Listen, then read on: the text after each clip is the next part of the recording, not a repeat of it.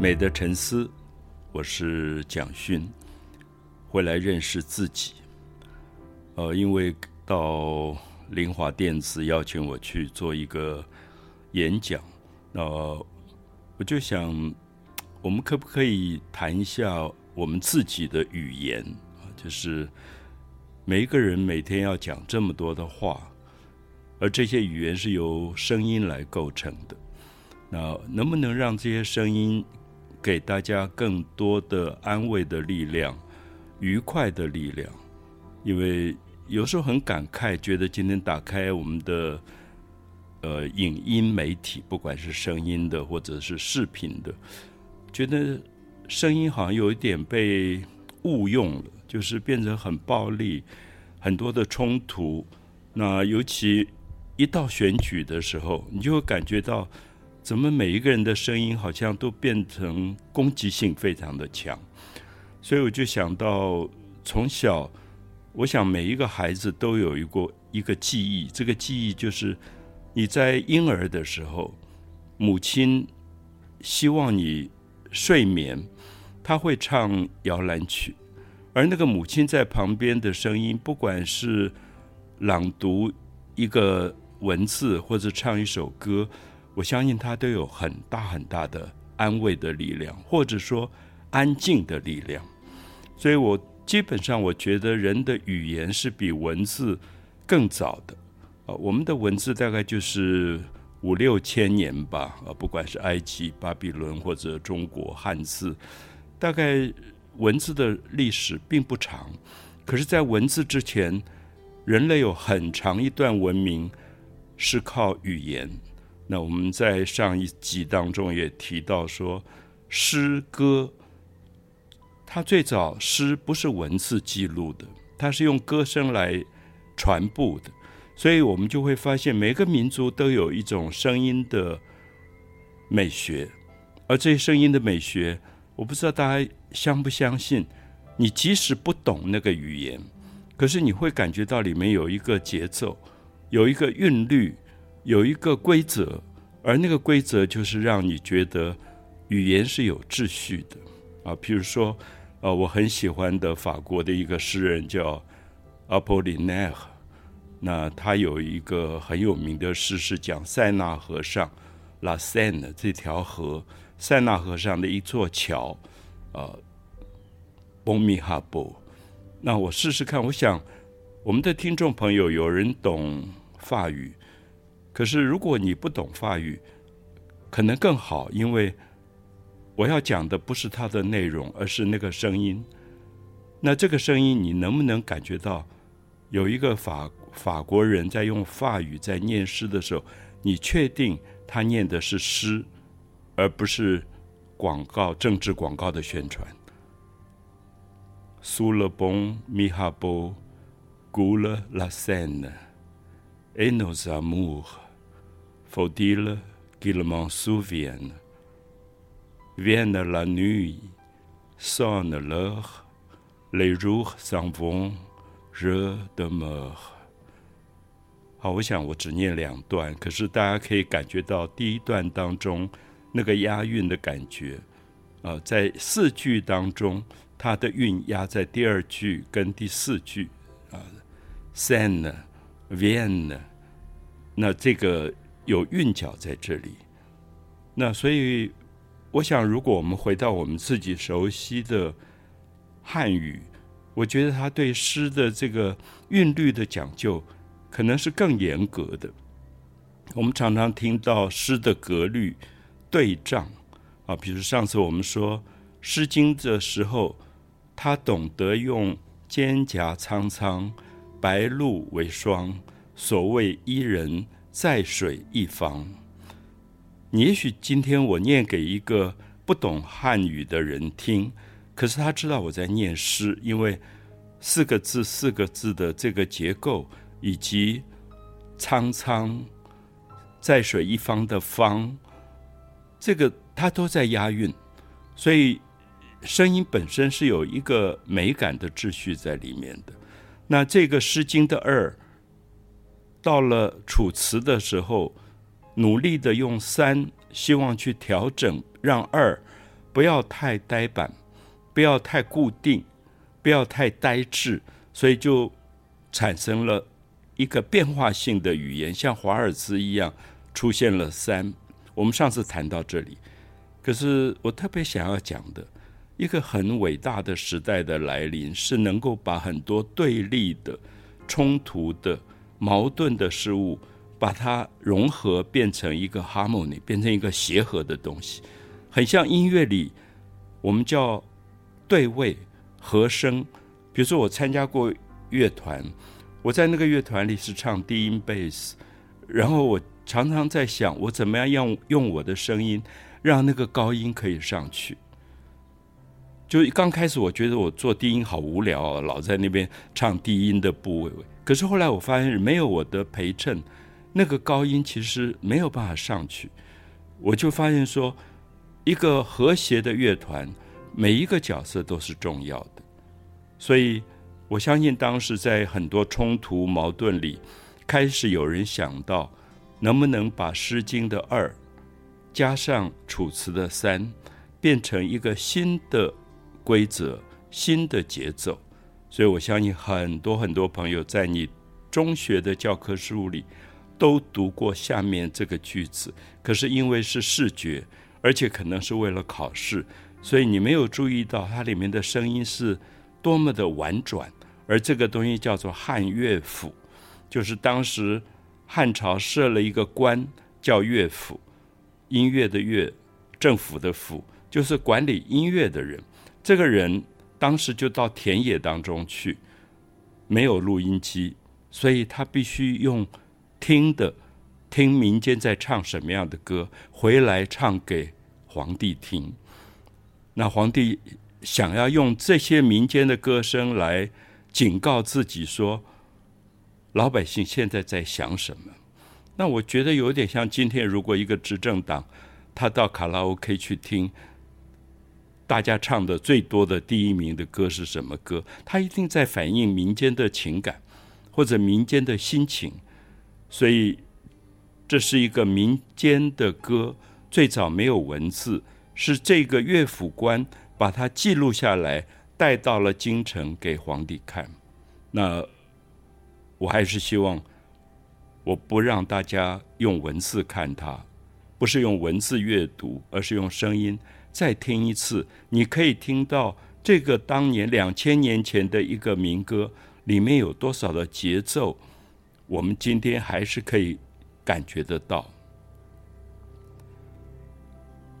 青青河畔草，绵绵思远道，远道。不可思，素习梦见之。梦见在我旁，忽觉在他乡。他乡各异县，辗转不相见。好，我念到这里，大家应该感觉得到，这是这首诗的前半段。前半段当中有多少规则？比如说，我想很多敏感的朋友已经感觉到，每两句。押一个韵啊，比如说“青青河畔草”这个“草”，“绵绵思远道”的“道”，你在电脑里打出“凹”这个音，就会出现“草”，也会出现“道”，所以它是两句一个韵啊，“青青河畔草，绵绵思远道，远道不可思，素习梦见之。”“思”跟“之”也是同一个韵部，可是因为当时古代是歌声唱出来的。所以那个押韵在我们今天的白话里，有些已经被改变了。可是大家除了听他的两句一个韵脚以外，可能还会感觉到一些有趣的东西，比如说“青青河畔草，绵绵思远道”。有没有发现“青青”跟“绵绵”是对仗的？他在讲“青青”是在讲那个草的绿色，讲“绵绵”是讲无边无际的蔓延出去。所以，青青、绵绵两个是对仗，我们叫对仗，就是你到庙里去看，呃，右手边一个对联，左手边一个对联，你会发现里面的句子是有对仗的。如果这边用数字，下联大概也用数字；如果上联是花，下联可能就是鸟；如果上联是天，下联可能就是地。这个叫做对仗，就是在所有的宇宙间找到很多平衡的力量啊。青青河畔草，绵绵思远道，远道不可思，素习梦见之。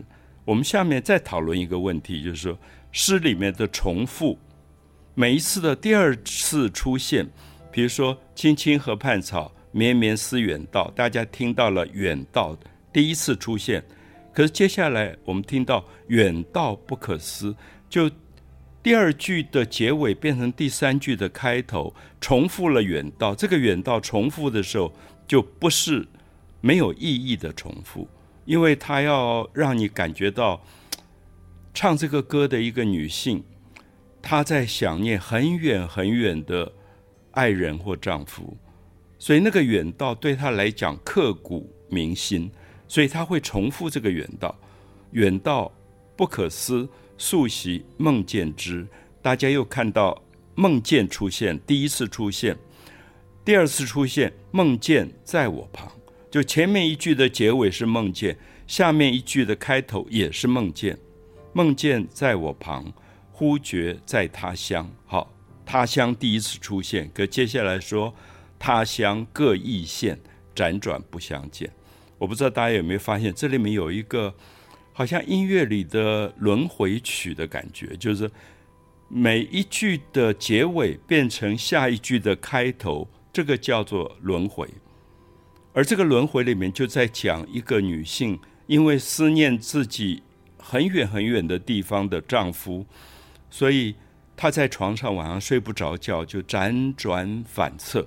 后面用到辗转，可是，在语言上，她已经利用了反反复复的重复，在讲她的辗转。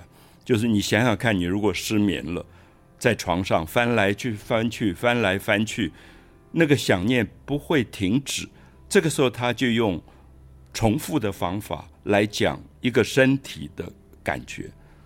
我想我再念一次，大家注意对仗，注意韵脚，每两句两句一个韵部，注意它的轮回，前一句跟下一句的关系。青青河畔草，绵绵思远道，远道不可思。素习梦见之，梦见在我旁，忽觉在他乡。他乡各异县，辗转不相见。好，我想大家已经开始知道什么叫做诗。诗是语言的一个美好的秩序。我们每一个人的口中都可以有诗。我们每一次拿起电话，或者给朋友留言，跟朋友面对面讲话，都是诗。如果它是诗，它打动人心的深处；可是如果只是竞选的语语言，也许它就没有办法那么深，它就会很表面。所以，我想这是一首歌，两千年前的一首歌，一个很孤独的、哀伤的妇人。想念丈夫的歌，这个歌后来被唱给了皇帝听。皇帝大概觉得，好像他应该停止战争了，因为做执政者总希望穷兵黩武，就是他希望扩大战争，因为他才有功业，好像在历史里做一个英雄来留名。可是听到这个歌，他觉得老百姓都没有丈夫了。丈夫都在远处了，都在前线了，而这样的歌在民间流传，皇帝听到了，他就会有一种警惕，说我是不是不应该再发动战争了？所以，我想这里面有很多很多的警告，是用诗的语言，诗的语言看起来是最没有力量的语言啊，比起我们今天竞选的语言来讲，它太没有力量。我们的竞选的时候。那个语言简直像刀枪一样要去杀人的，可诗的语言看起来非常的柔软，可是我相信它的力量其实很大。如果一个真正有智慧的执政者听到这样的声音，他会调整他很多的执政的方向，然后真正顾及到民间所谓的辛苦到底是什么？一个妇人在晚上床上翻来翻去睡不着觉的痛苦。那这首诗可能到这里就结束了。可如果到这里结束，它是一个非常哀伤的诗。所以我想大家在教科书里读到的就不止前面这一段，还有后面一段。后面一段忽然变成有一点希望，就是那个遥远的远方，那个丈夫所在的地方，有一个人回来了。有人回来就是希望，客从远方来，为我双鲤鱼啊！这个双鲤鱼是大家现在比较不容易懂，就是古代写信，因为信要送很久，怕它破坏了，所以放在一个木雕的盒子里，这个盒子叫函。我们现在讲信函的函，就是两条鱼夹着那个信，所以忽而烹鲤鱼。那么教家里的孩子把这个函打开，中有尺素书，里面有一封信，啊，写在素上，因为当时还没有纸，是写在丝织品上的，那个叫素，没有染色的丝叫素，中有尺素书。那因为是丈夫来的信，所以她非常非常的珍惜，所以跪在那里长跪读素书。跪在那里读这个书的内容，书中竟何如？那么丈夫这么远写了一封信，到底有什么重要的事要告诉我呢？上言加餐饭，下言长相忆。我想这两句是我最感动的。我觉得知识分子文人常常写不出这样的句子，因为我们总觉觉得想念你，我们要用各种各种方式告诉你我多想念你。可丈夫的信上面一开始说。好好吃饭呢，上言加餐饭，这个叫什么？情人节，你如果说你好好吃饭，大概那个你的爱人会生生气。可是你要知道是战争，战争当中还能够吃饭，大概就是活着的意思。所以上言加餐饭，下言长相忆，最后才说我很想念你。那我想这是我觉得汉语诗里最美好的范例，而这个范例。不是知识分子写的，不是文人写的，不是诗人写的，是民间不识字的人唱出来的。那为什么这么动人？因为他讲的是他的心事，他讲的是他最真实在战乱当中那种孤独的一种哀伤。所以我尝试用这样的方式讲诗、讲语言。那我想，林华电子的。员工朋友大概都很年轻，也许对于诗，尤其在科技业，可能平常不太会想到说我要读诗。可是我觉得诗不见得是我们想的一种很文青的这种感情才叫做诗。我曾经在呃一个演讲当中说，每一天能不能留十八分钟给一首诗？因为我觉得。我们一天有二十四小时，有很多分钟，我们到底在忙碌什么？那十八分钟应该不奢侈。那你如果读一次《青青河畔草》，可能还不需要十八分钟。那是不是能够有十八分钟用诗来让自己的语言去祝福这个美好的世界？所以我我跟阿佑在做节目的时候，我知道阿佑很喜欢唱歌、弹吉他，自己也作词。我相信这是一个美好的记忆，因为有诗有歌，才有和平跟美丽的世界。可是我不晓得我会不会讲的太古典呢？对阿佑这一代来讲，一个“青青河畔草”这样的诗啊，会不会觉得非常的遥远？不会。